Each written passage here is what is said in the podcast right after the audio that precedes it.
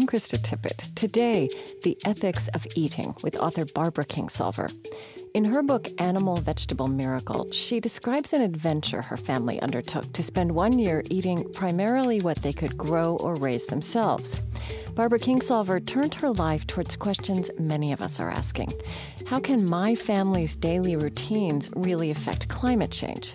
What would we need to sacrifice in order to do what is right? And what might we gain? I think what surprised me the most is that we didn't really miss anything. We went into it probably thinking too much about what we weren't not going to be able to have. But when we changed our thinking and started every meal with the question, what do we have? What's in season? What do we have plenty of? It became really a long exercise in gratitude. This is Speaking of Faith. Stay with us. Speaking of Faith is supported by the Fetzer Institute, sponsor of Karen Armstrong's Charter for Compassion. You can learn more at fetzer.org. I'm Krista Tippett. This hour, Barbara Kingsolver reflects on the longings and lessons of a year she and her family spent eating only what they could grow or raise themselves. Her book about that experience, Animal Vegetable Miracle, has since become a staple in our cultural reappraisal of the ethics of eating. I spoke with her after its 2007 publication to explore her conviction that we can all find greater pleasure and influence the grand environmental crises of our time through our families' food lives. From American Public Media, this is Speaking of Faith, public radio's conversation about religion, meaning, ethics, and ideas. Today, the ethics of eating.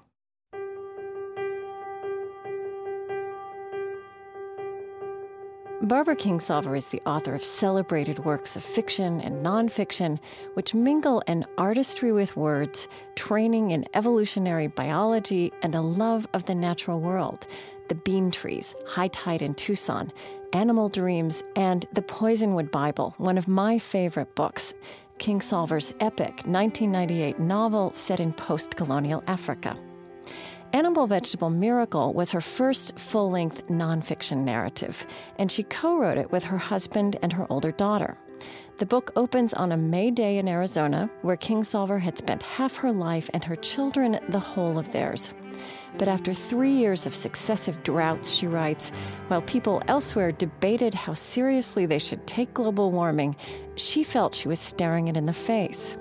Away went our little family, Kingsolver writes, like rats leaping off a burning ship.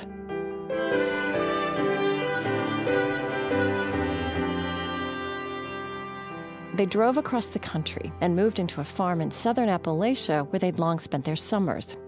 And on land that could feed them, as Kingsolver tells it, chapter after chapter, month by month, they embarked on an odyssey of planning, planting, cooking, storing, freezing, and harvesting both plants and animals. Barbara Kingsolver explored her newfound aspiration to sustainable eating more as a citizen and mother than as a wordsmith and scientist. She asked questions many of us ask Where does my food come from? Is it really nourishing? And what is the environmental cost of my choices?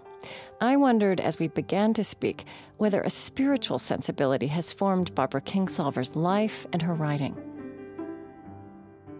I would say that I was raised with very strong spiritual values, um, and that means as opposed to material values. Understand that spiritual matters are always more important than material things um, as long as you have enough to eat. Uh, when you right. don't, then material things matter more than anything, right, I guess. Right. But but we did, and I was raised in a rural place where a kind of a community standard of giving and being responsible to one's neighbors was really the most important thing.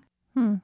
And it seems to me that every book I write really returns to that. Um, the question of how an individual um, can be oneself and still remain um, conscious of one's debt to the community. Hmm.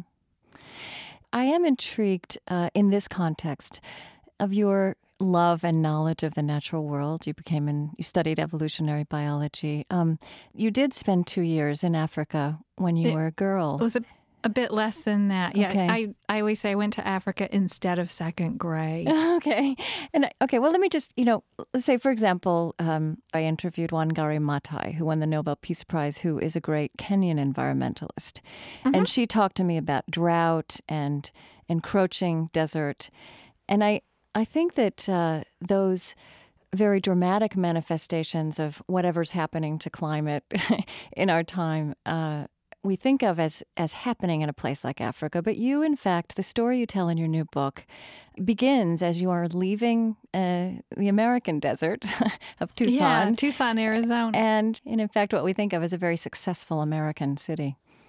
It's true. People are moving to the Sun Belt in droves, but um, I was becoming increasingly conscious of it, of my city as something like a space station, because every, every, unit of food that people consume there had to be moved in from someplace else.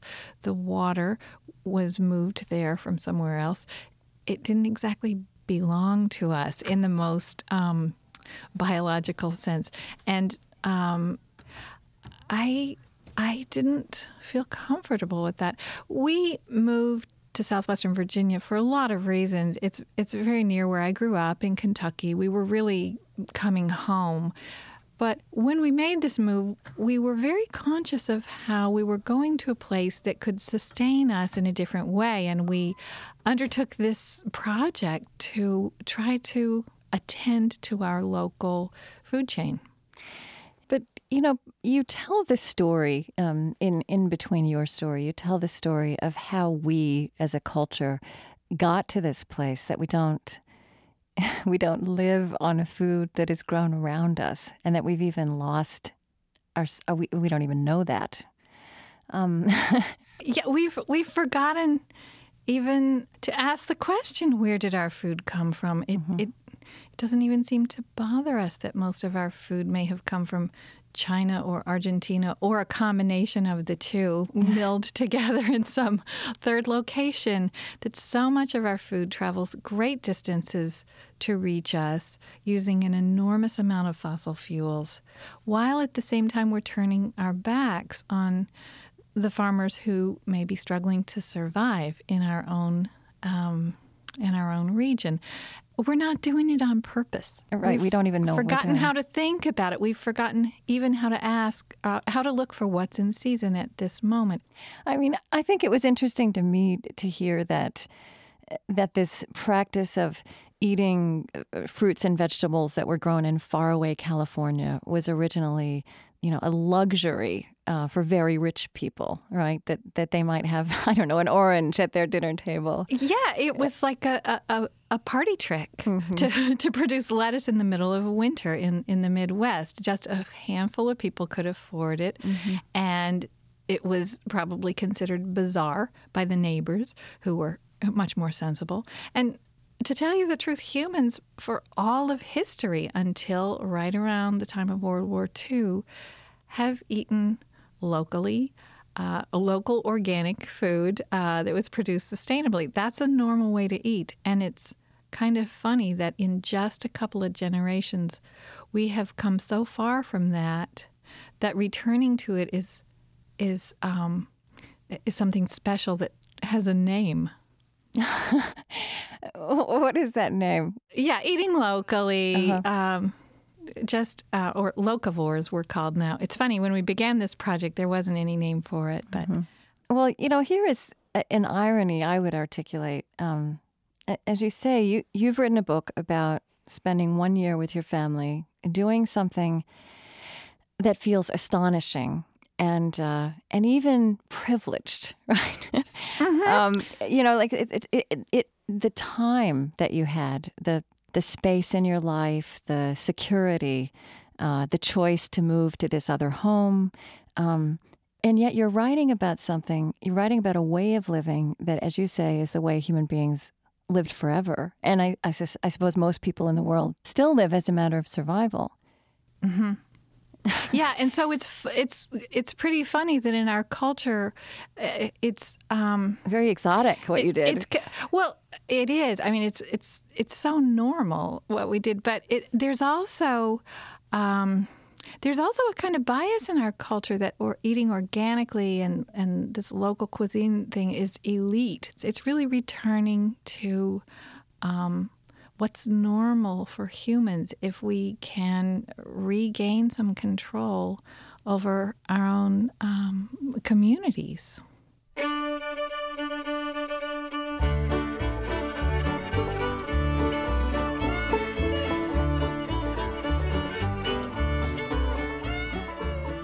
I'm Krista Tippett, and this is Speaking of Faith from American Public Media.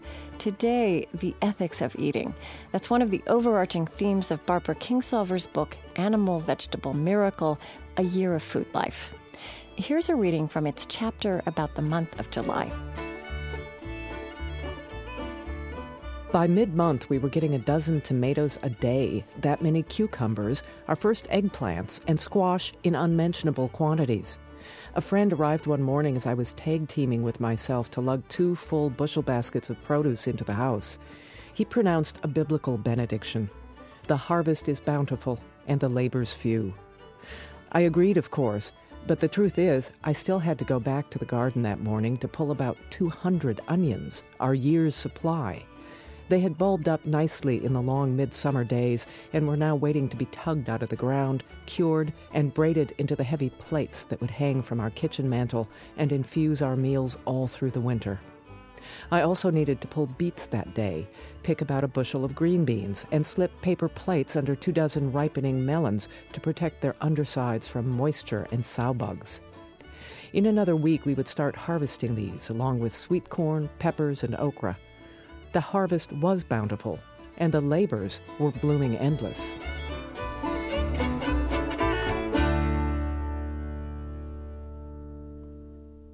Barbara Kingsolver and her family supplemented what they could grow themselves with organic produce when possible from the farmer's market. She refers often in her book to the hidden costs of cheap supermarket food and fast food. I asked her to explain the basic understanding she's gained of why those costs don't turn up in our grocery bills. Because you're paying for them um, on a different tally, mostly through your taxes. Um, the farm bill, which is renegotiated every five to seven years, sets food policy in our country and it gives billions and billions of dollars of subsidies to mostly producers of commodity crops, uh, wheat, corn, and soybeans that get turned into things like high fructose corn syrup mm-hmm. and um, um, feedlot grain for cheap hamburgers. So, our policy that we vote for, that we ostensibly support uh, through our um, elected legislators, makes this kind of food makes it cheap. Meanwhile, it's absolutely true that many people have extremely limited food choices in this country, and I do know that there are large urban areas where people's only uh, grocery option is is a, a convenience market. But for those of us who do have other choices, who can go to the farmers market, find local farmers, reward them for hmm. bringing in their produce.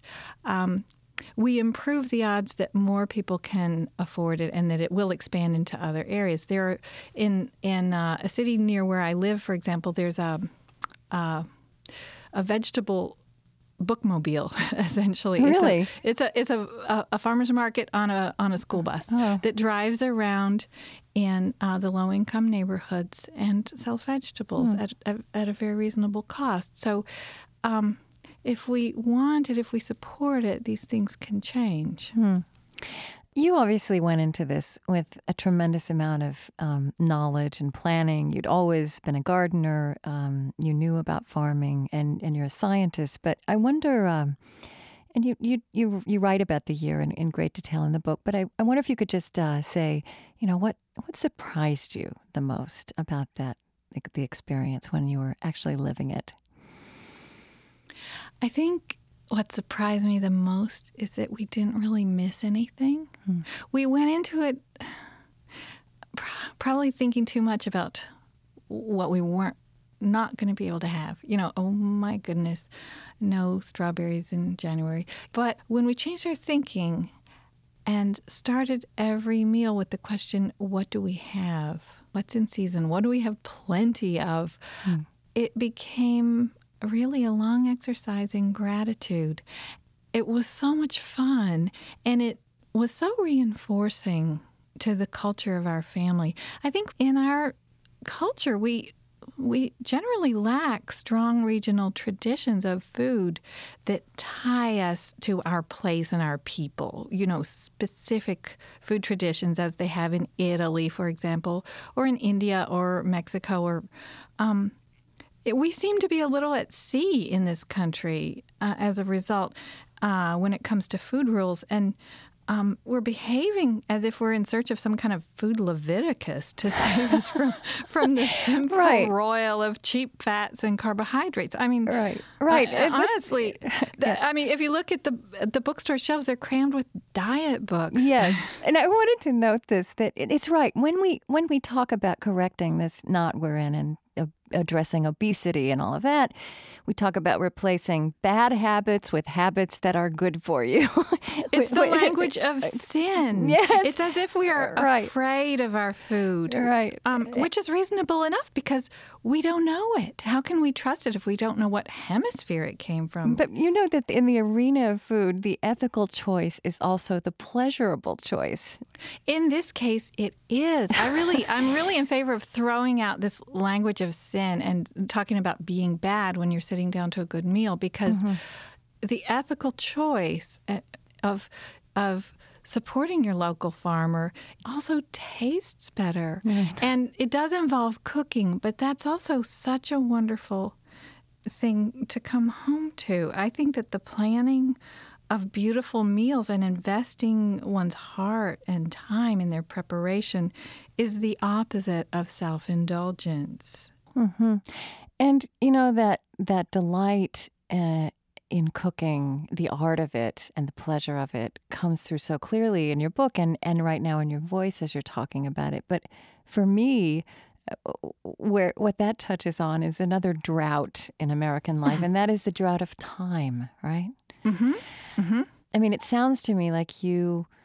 I know, I know you were probably writing, but you were really able to be present uh, to your garden, to your home, to your family, to that to that lifestyle, and uh, that is something that feels unattainable to me, and I think a lot of people who just feel like we're just working and juggling children is is tricky.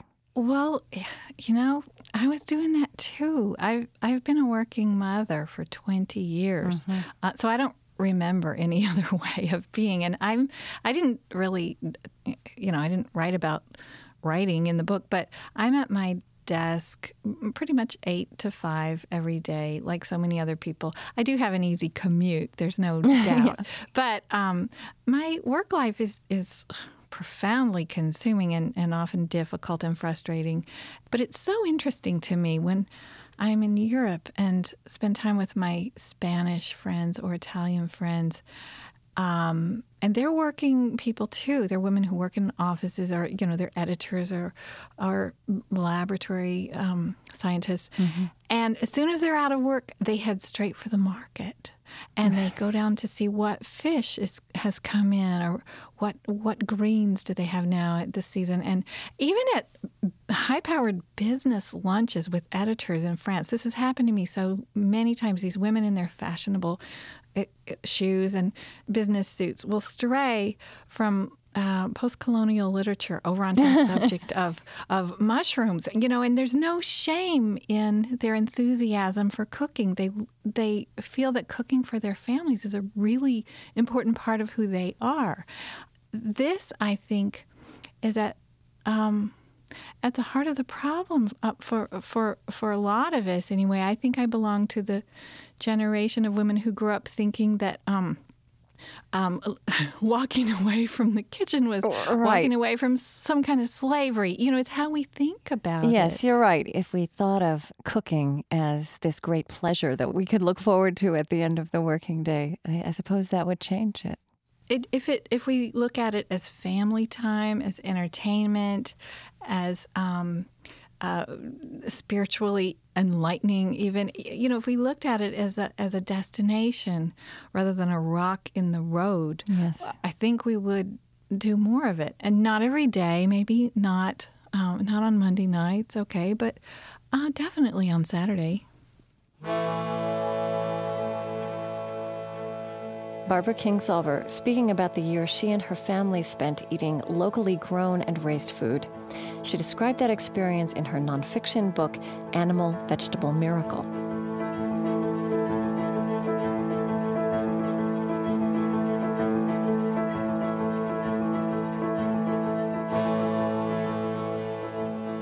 You know, I think I found one of the most moving chapters of the book uh, when you describe harvesting the meat, as you say, you're, because you're not just talking about growing vegetables. Um, uh, you also raised turkeys and roosters and killed them. And as you say, you know, you tell a story of at dusk sitting down to feast on cold bean salad, sliced tomatoes with basil, blue potato salad, and meat that had met this day's dawn by crowing. I mean, that is a part of. Uh, of what we eat, I don't know, even of just the fact of life and death that we American consumers are very removed from. Tell me what when you say this there's the big difference between talking about harvesting meat uh, and and the way we normally think about the meat. Yeah, I used to think it was a euphemism to use that word harvest. I don't anymore, and it's funny. It's funny. Just now, I, I reacted a little oddly when you said you raised chickens and then killed them. that that word, if you think about it, the way we use it is a, a murder, a homicide. Yes. Well, we talk about intentional murder. slaughterhouses. Well, or we say, "Oops, I killed my African violet." Um, it, it, it suggests some accidental or intentionally mean-spirited act. Um, We're back at sin again, aren't we? Yeah, we are. Whereas harvesting a rooster is allowing this animal to achieve achieve its final glory. If I'm going to eat an animal, I, I want its life to have had some dignity, um, some some you know poultry joy, because I I do believe there is such a thing. Turkeys don't want to live to be hundred years old. They they don't want to know their grandchildren. Believe me, um, they couldn't pick their grandchildren out of a lineup. I know this for a fact. Now, in the chapter in your book, Animal Vegetable Miracle, where you describe the day in which you harvested the animals, um, news was coming in of Hurricane Katrina. Mm-hmm. And I, I wonder how you experienced and kind of processed the larger implications of those events, perhaps differently because of that experiment you were conducting and living sustainably. I think so much all the time about the effects of our consumption, contributing so much to global climate change, which is beginning to pound at our shores and the shores of many other countries. But mm. we're not, we haven't felt the damage yet so much here, but we began to on that weekend. And it really felt like it was such a great sadness because it felt like this um, this terrible uh, coming home to roost. Um, it seems to me in this country we have yet to assign any moral value to the overconsumption of the world's limited resources. Um, it To our like- overconsumption. yeah, to to um, i if you can afford it, it's okay to use it. Uh, that seems to be the only rule. Um, there are many many paths toward finding a better and more sustainable way to live in the world. Um, some people do it by giving up meat. I I did it by giving up bananas because I, when I think about all those fossil fuels that are burned in a, a refrigerated cargo hold to get that stuff to me, that didn't seem cruelty free. to me. Mm-hmm. I wanted to find another way to live that would brighten the prospects of my children's time on this earth. Hmm. I mean, here's something you wrote of, of Hurricane Katrina. Uh, you wrote that ana- analysts of current events were mostly looking to blame administrators. Fair enough, but there were also, it seemed, obvious vulnerabilities here whole populations depending on everyday long distance lifelines, supplies of food and water and fuel, and everything else that are acutely centralized. That's what we consider normal life. Now, nature had written a hugely abnormal question across the bottom of our map. Say some more to me about what that abnormal question was. Well, the question is do you think you can keep doing this without paying some kind of a price?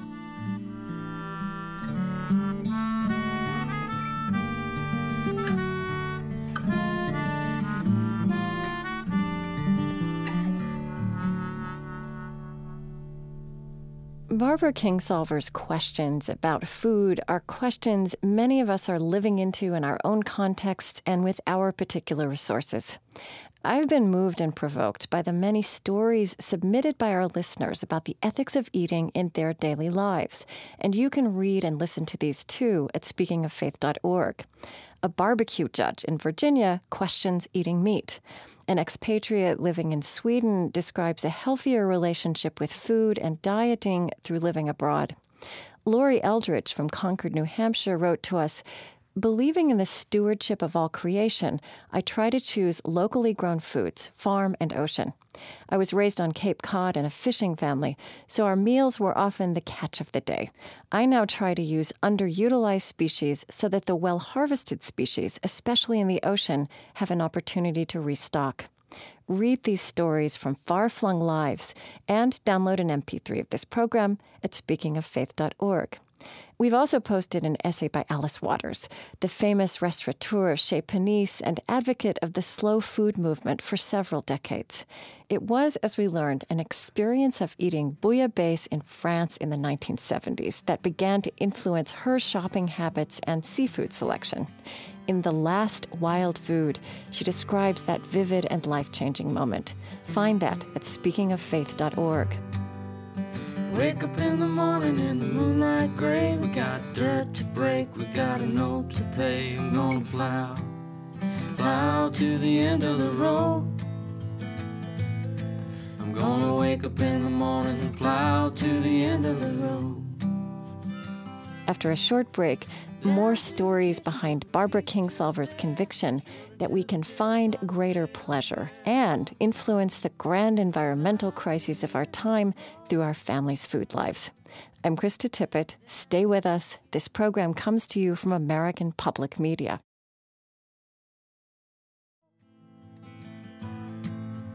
My baby's waiting for me, so I plow to the end of the road. Speaking of Faith is supported by the Fetzer Institute, sponsor of Karen Armstrong's Charter for Compassion. You can learn more at Fetzer.org and by Gather.com, the social network where people can make new friends who share their interests. You can meet people talking about faith at speakingoffaith.gather.com.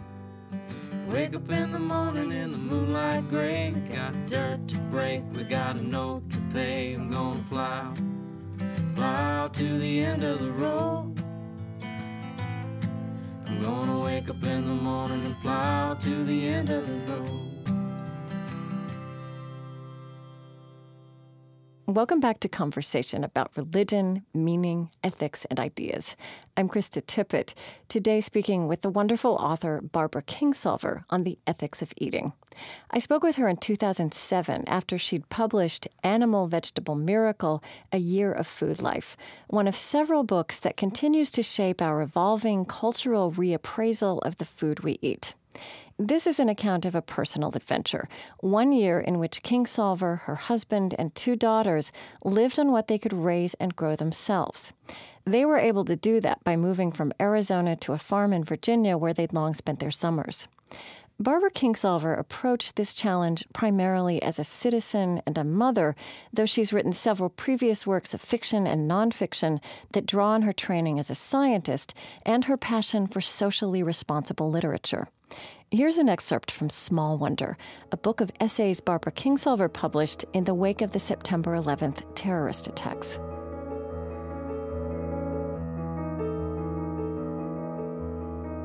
Something new is upon us, and yet nothing is ever new.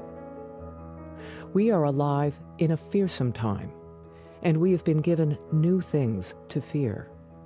We've been delivered huge blows, but also huge opportunities to reinforce or reinvent our will, depending on where we look for honor and how we name our enemies. The easiest thing is to think of returning the blows. But there are other things we must think about as well, other dangers we face. A careless way of sauntering across the earth and breaking open its treasures. A terrible dependency on sucking out the world's best juices for ourselves. These may also be our enemies. The changes we dread most may contain our salvation.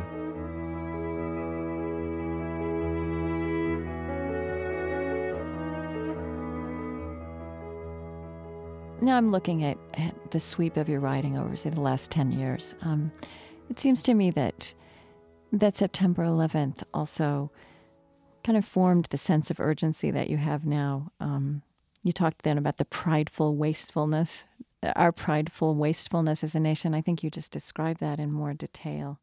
Sometimes I think it's prideful.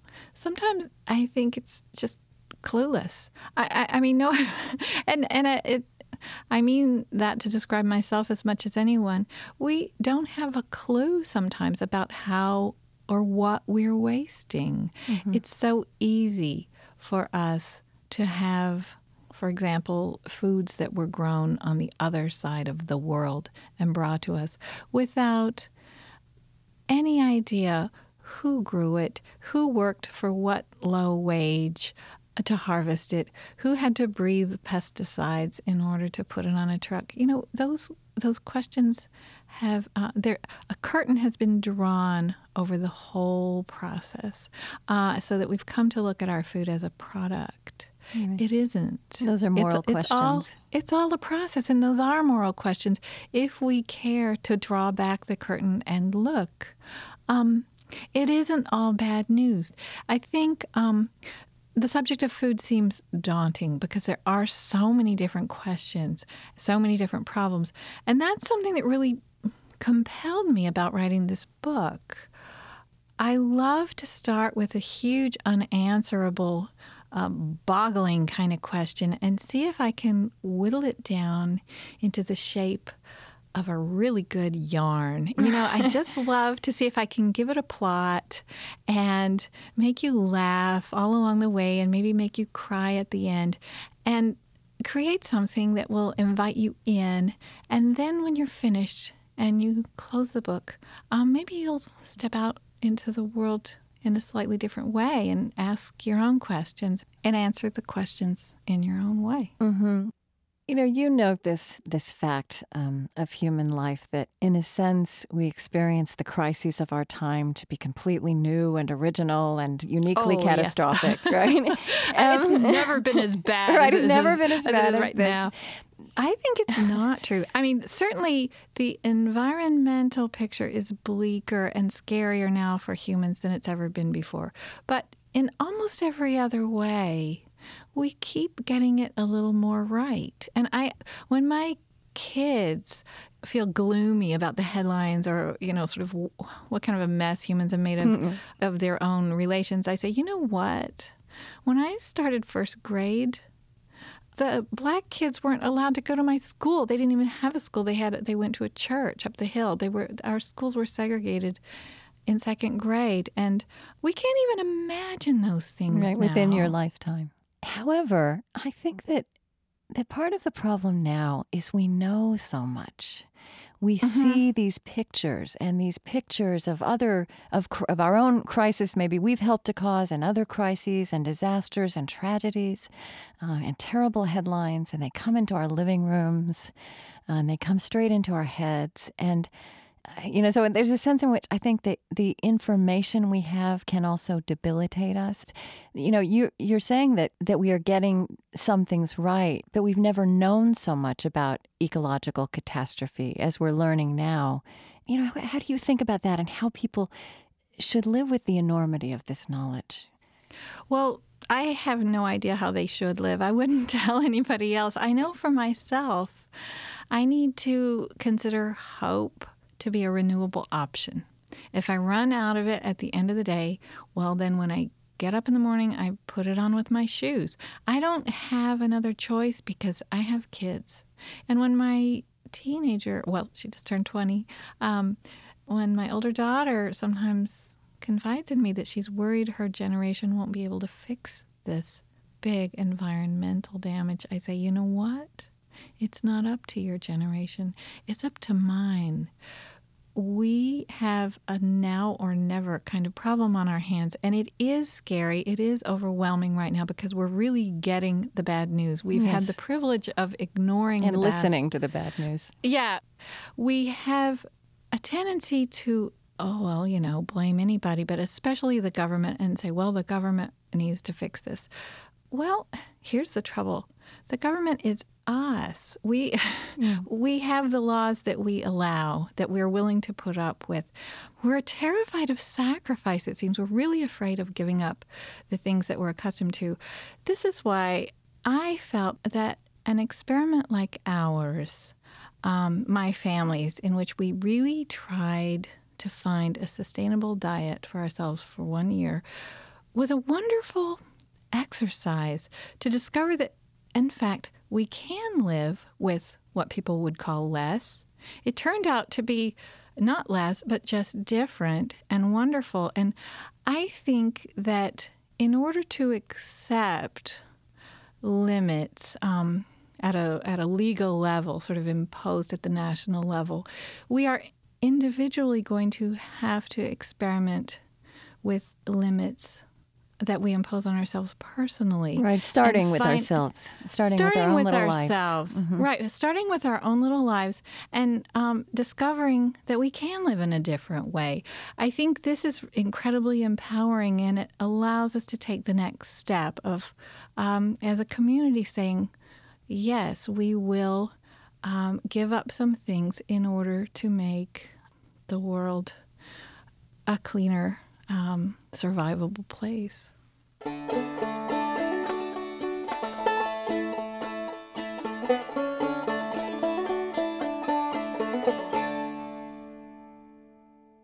It seems to me that in your work, one thing you offer as an antidote, if you will, to despair is simply perspective. You know, you have this sentence uh, wildness puts us in our place. And, you know, with that in mind, my favorite passage in the Poisonwood Bible, which is your novel about a missionary family in post colonial Africa, is where Adah Price, did you, did you say her name like that? Adah? Mm-hmm. Okay. Well, she she's raised there and then um, becomes a scientist and goes back to Africa. Mm-hmm. And there's this section, I'm going to just read a little bit of it, um, where she is is looking at the natural world in Africa, she says, as a teenager reading African parasitology books in the medical library, I was boggled by the array of creatures equipped to take root upon a human body. I'm boggled still, but with a finer appreciation in the partnership. Back then, I was still a bit appalled that God would set down the barefoot boy and girl dollies into an Eden where presumably he had just turned loose elephantiasis and microbes that eat the human cornea. Now I understand God is not just rooting for the dollies. I think that's true. We we think we're so smart, we humans. You know, we're just top heavy hominids walking around in shoes, thinking we thinking we own the place. And then what do you know? We discover that we are animals indeed subject to the same biological laws as uh, as everything else, um, subject to the same physics. Yep, gravity still applies to us. Mm. Uh, if we trip, we're going to fall down. I happen to think it's also a wonderful place to be as a creature among creatures. I think one of the most glorious things about um, doing something as simple as going to the farmer's market or going to a U pick operation, going to visit a farm and picking your own food, is to realize that it's a really wonderful thing to be an animal living in a habitat, being a part of a food chain. There's this enormous comfort in belonging to a cycle and to see that mm. food isn't a product but a process. This terror of the unknown becomes much more manageable when we accept that, uh, yes, we are our biology. We really are what we eat, and um, it it actually really tastes good.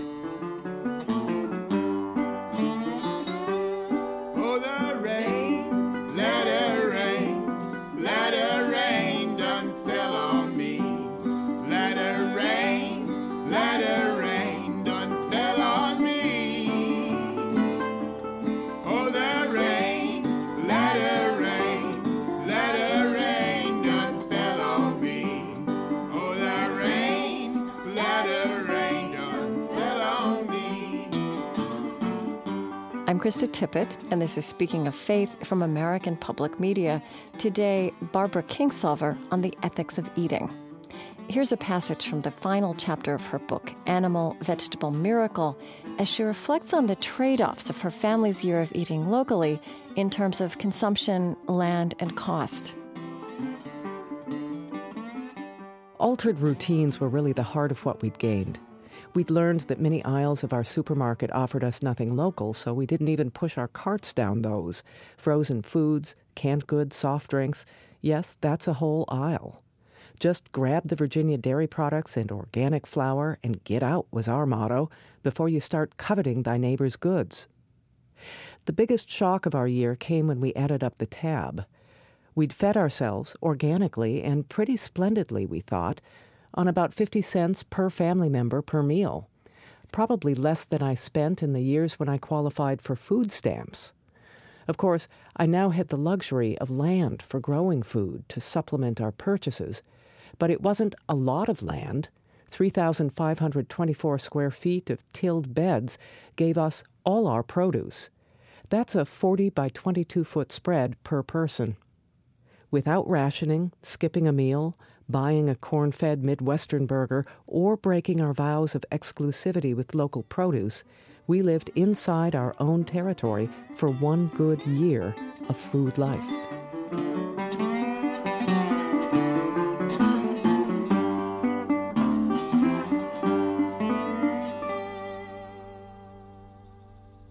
You know, I'm I'm comforted you do confess somewhere that that like every other adult you know or most other adults you know you you do um, have your own worries and that you you right you have a tendency to feel like a jerk for falling short of absolute conversion i'm comforted I, I, think your book um, kind of sets up a model that feels daunting to me as a reader and that might feel daunting to others are, oh, are you having I'm, that reaction I'm or experience? Sorry. Well, I, N- no, I didn't. We didn't really. It wasn't that hard, and we didn't strive for any kind of purity. And mm-hmm. it's funny that before people read the book, they say, "Oh, well, weren't you tempted to cheat?" And "Oh, what are you eating on book tour?" And you know stuff like that. Well, there is no cheating. This wasn't. Um, this wasn't. Uh, an exercise in purity, we we decided to do things like get fair trade coffee. We um, we did get some things from outside of our community because we wanted a happy life. We thought if we can keep 95% of our food dollars inside our own community, how wonderful would that be? It's and so and we didn't want to tell a story that other people would look at and say, "Oh, how heroic they were. I could never do that." I didn't really, of course, imagine anybody would else do exactly what we did. I mean, mm-hmm. we're we're sort of crazy. We, we, we have a huge garden, and frankly, other gardeners are crazy too. Right. Um, yeah. It's I think it's in our DNA. But um, on the contrary, we wanted to do something that really seemed doable in some part. So it surprises me that I very frequently encounter people sort of beating themselves up, saying, "Oh, well, I have to have, you know, at least sometimes raspberries in January." Well, that's fine, as long as we can begin to understand that it's an indulgence to ask someone right. to well, fly uh, me, raspberries to us in an airplane. You, you know. know. that's not what feels hard to me, and I, I think like a lot of people, I I'm becoming gradually just more conscious of this and. Mm-hmm. You know, in fact, not desiring raspberries out of season or peaches mm-hmm. in February. Because they're horrible. It, it, rather fact, horrible. They're mushy. Right. It, it's more the incredible dedication, you know, the, the totality of the effort you made. Well, in part, um, like, give me an example, because I, I mean, I didn't think we were that dedicated. well, just that you really handed your lives over to this. Well, we really didn't. I only wrote about the. I mean, of the million things that happened to us in that year, most of them didn't go into the book. Mm-hmm. You know, our dog died, for example, um, or you know, and I I broke my leg. You know, all, okay. all kinds of things happened that I didn't write about because because for one thing, they're not um, they belong to us, but mainly they're not relevant. Your daughter only... went away to college. That's also exactly. something that she kind of tucks into as a, almost as an aside. Uh-huh. Right, and frankly, that was a huge yes. um, component of our emotional landscape. But this isn't really a memoir. Mm-hmm. This is a story about finding a certain path home. And so, as a writer. I, I'm very disciplined about looking at the landscape of facts and picking out uh, the ones that really move the story forward. All right. Well, no, and I, I, I get that, but I, I do think there is something um, edifying in that. I mean, you know, what you're saying is you, you did this. Uh, I mean, I really do think this was an act of, of discipline and an attempt to look at the ethics and morality of food, eh, as well as eh, you know this great the great irony we talked about as well that when you that the ethical thing to do with food is also pleasurable. Um, but you're also saying that life went on and life had its pitfalls and uh, sure it did. Mm-hmm. sure it did. And um, what we were really looking for without knowing this is a paradigm shift. And that always takes discipline in the beginning Mm-hmm. It's just like taking a marriage vow or something. You know, in the beginning, you stand up in front of, you know, God and everybody and you say, forsaking all others, and you talk about how everything's going to change. And at first, it might feel um, rather strained and artificial. Ultimately, it simply becomes your life. And you don't sit around thinking, about oh well when i was single you know i didn't have to pick up my shoes or whatever um, that's how it was. We kind of made these vows. We are going to look really hard for a different way to eat. And so that meant on the first Saturday of the farmer's market, even though it was snowing, it was a horrible day outside. I really would like to have just curled up with a book. But we said, well, no, we're going to do this thing, and there's almost nothing in the pantry, so we have to do it. That was forced and it was so rewarding. We found so much more there than we expected. And that's the day right away that I understood that sometimes you have to push yourself into a new way of thinking to get to a place where you want to be that's very comfortable, that doesn't even feel like work. Hmm. It's just a shift. You know, momentum um, in our habits can be enormous, and sometimes it just takes some sort of a formal vow uh, to get us from one kind of thinking into another. Mm. And then it's easy. I'm telling you, it wasn't that hard. All right, I'm listening.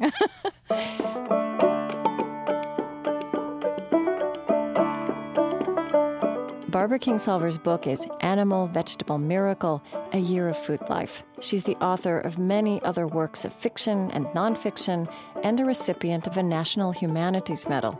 She lives with her family on a farm in southwestern Virginia.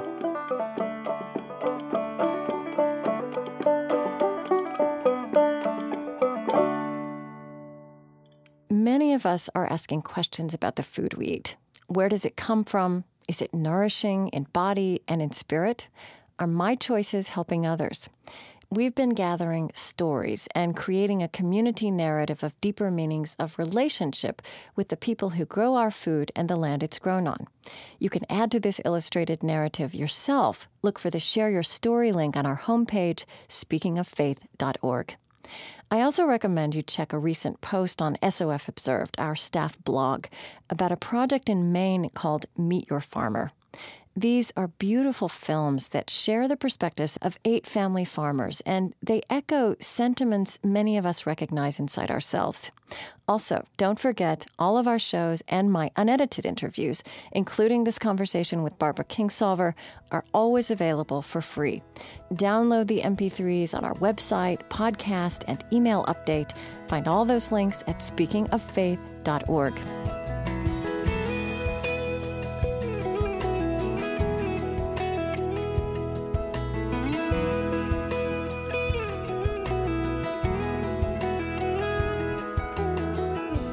This program is produced by Colleen Scheck, Chris Heagle, Nancy Rosenbaum, and Shubha Bala. Trent Gilliss is our senior editor. Kate Moos is managing producer. And I'm Krista Tippett.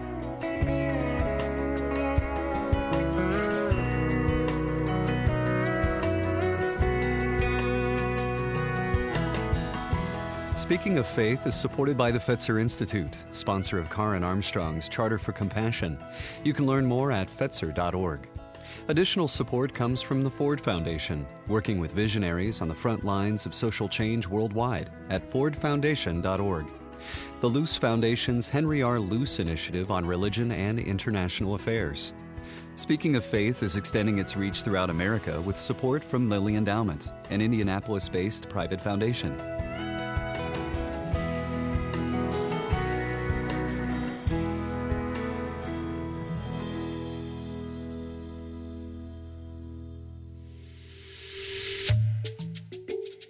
Time, Alan Rabinowitz. A profound stutter as a child left him virtually unable to communicate and to prefer animals to people. He became a wildlife biologist and made his name as an explorer in some of the world's last wild places. He has extraordinary insights into the animal human bond, the evolving science of wildlife conservation, and what it means to be human. Please join us.